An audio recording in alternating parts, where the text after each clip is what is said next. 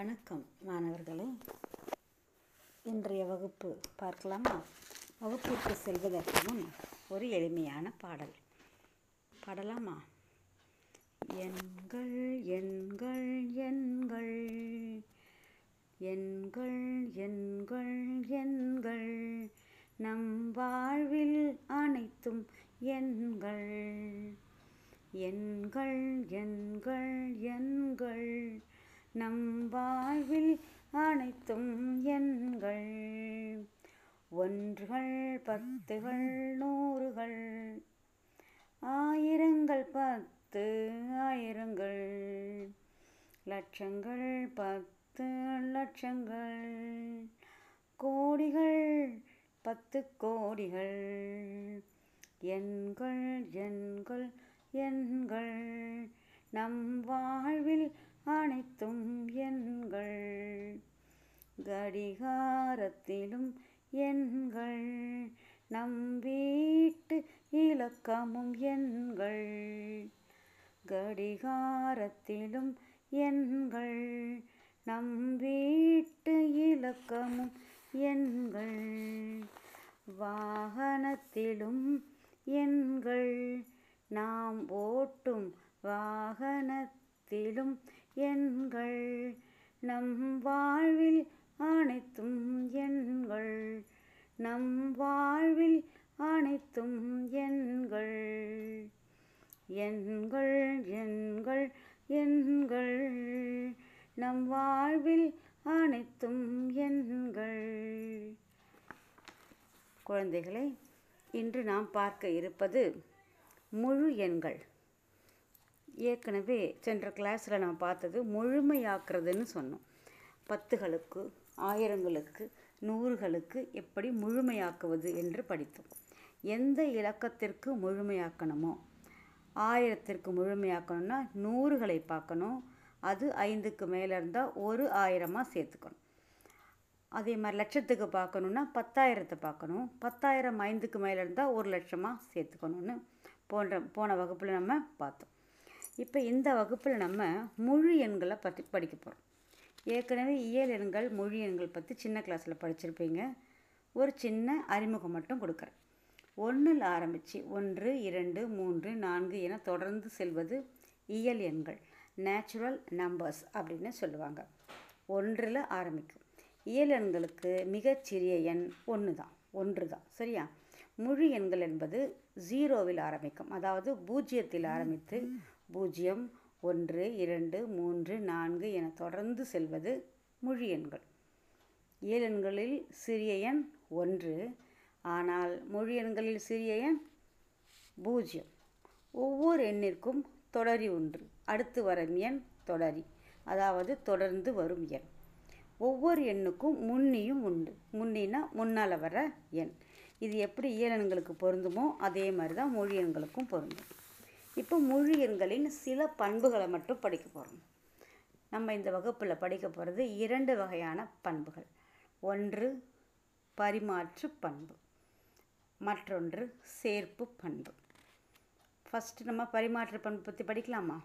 பரிமாற்று பண்பு. இந்த வார்த்தையிலேயே அர்த்தம் அடங்கியிருக்கு பாருங்கள் பரிமாற்று. அதாவது எண்களை மாற்றி எழுதினாலும் ஒரே விடைதான் வரும். எடுத்துக்காட்டாக ஒரு நம்பர் வச்சுக்கலாம்.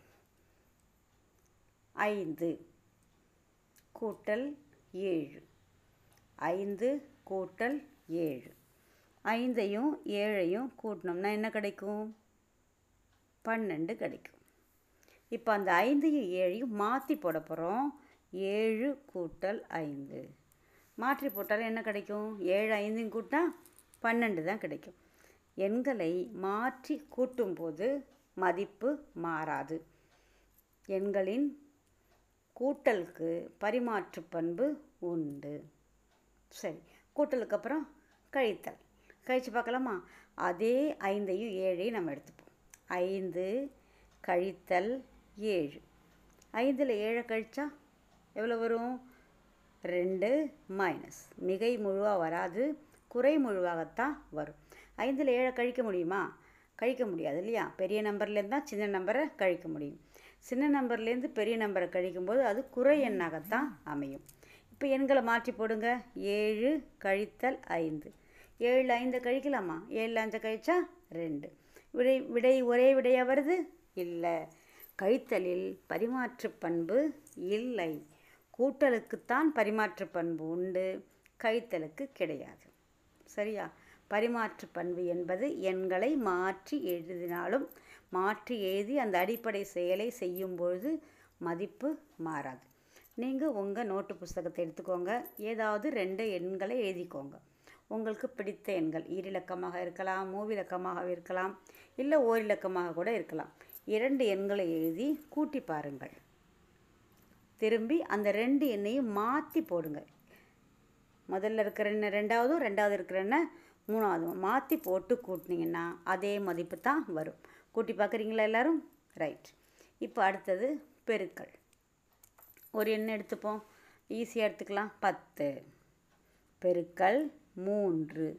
பத்தையும் மூணையும் பெருக்க போகிறோம் பைத் மூணு முப்பது. வருதா? இப்போ எண்களை மாற்றி போட போகிறோம் முதல்ல மூணு அப்புறம் பத்து.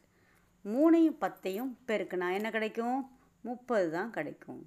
எண்களை மாற்றி எழுதி பெருக்கும் பொழுது மதிப்பு மாறாது.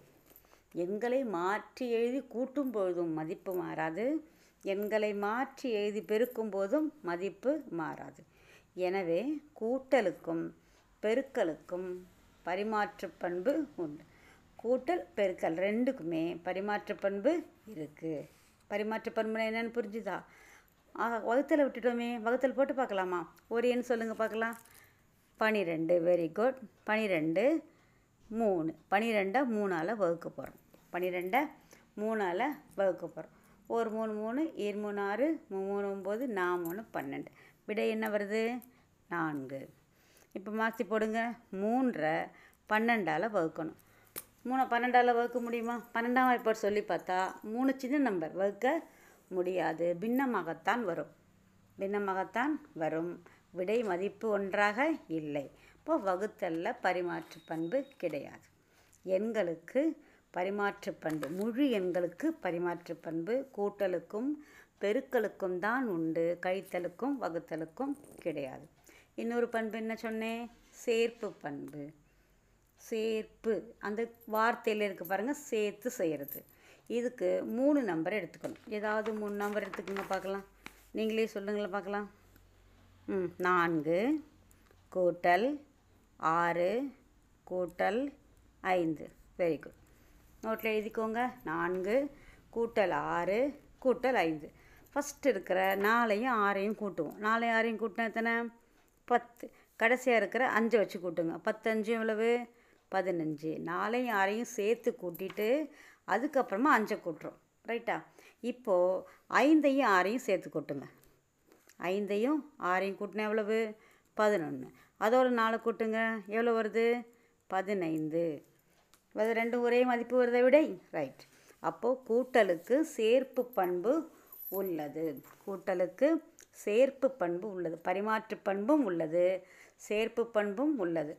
முதல்ல இருக்க ரெண்டு நம்பரையும் சேர்த்துட்டு அதுக்கப்புறமா மூணாவது இருக்கிற நம்பர் அப்புறம் கடைசியில் இருக்கிற ரெண்டு நம்பரையும் சேர்த்துட்டு முதல்ல இருக்கிற நம்பர். அதான் சேர்த்து பார்க்குறது. சேர்ப்பு பண்பு. இது கழித்தலுக்கும் வராது. ஏன் வராது? நம்ம ஏற்கனவே பரிமாற்று பண்பில் பார்த்தோம். பார்த்தோமா? பெரிய நம்பர்லேருந்து தான் சின்ன நம்பரை கழிக்க முடியும். சின்ன நம்பர்லேருந்து பெரிய நம்பரை கழிச்சா குறை எண்ணாகத்தான் கிடைக்கும்னு பார்த்தோம். அதே தான் சேர்ப்பு பண்புலையும் வரும்.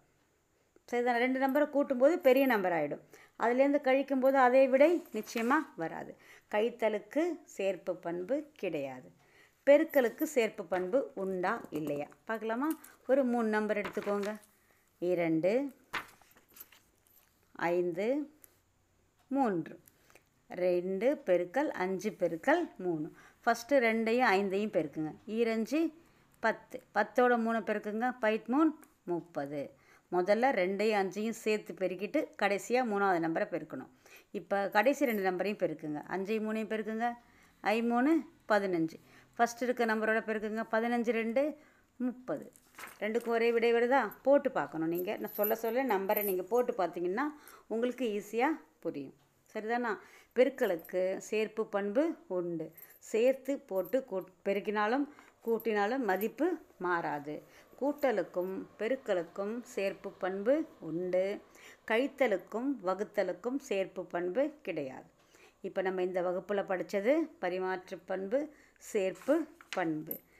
உங்கள் புத்தகத்தில் பயிற்சி ஒன்று புள்ளி அஞ்சில் மூணாம் கணக்கு இருக்குது அதை நீங்கள் கொஞ்சம் வீட்டில் பாருங்கள் அடுத்த வகுப்பில் நம்ம சந்திப்போம். நன்றி.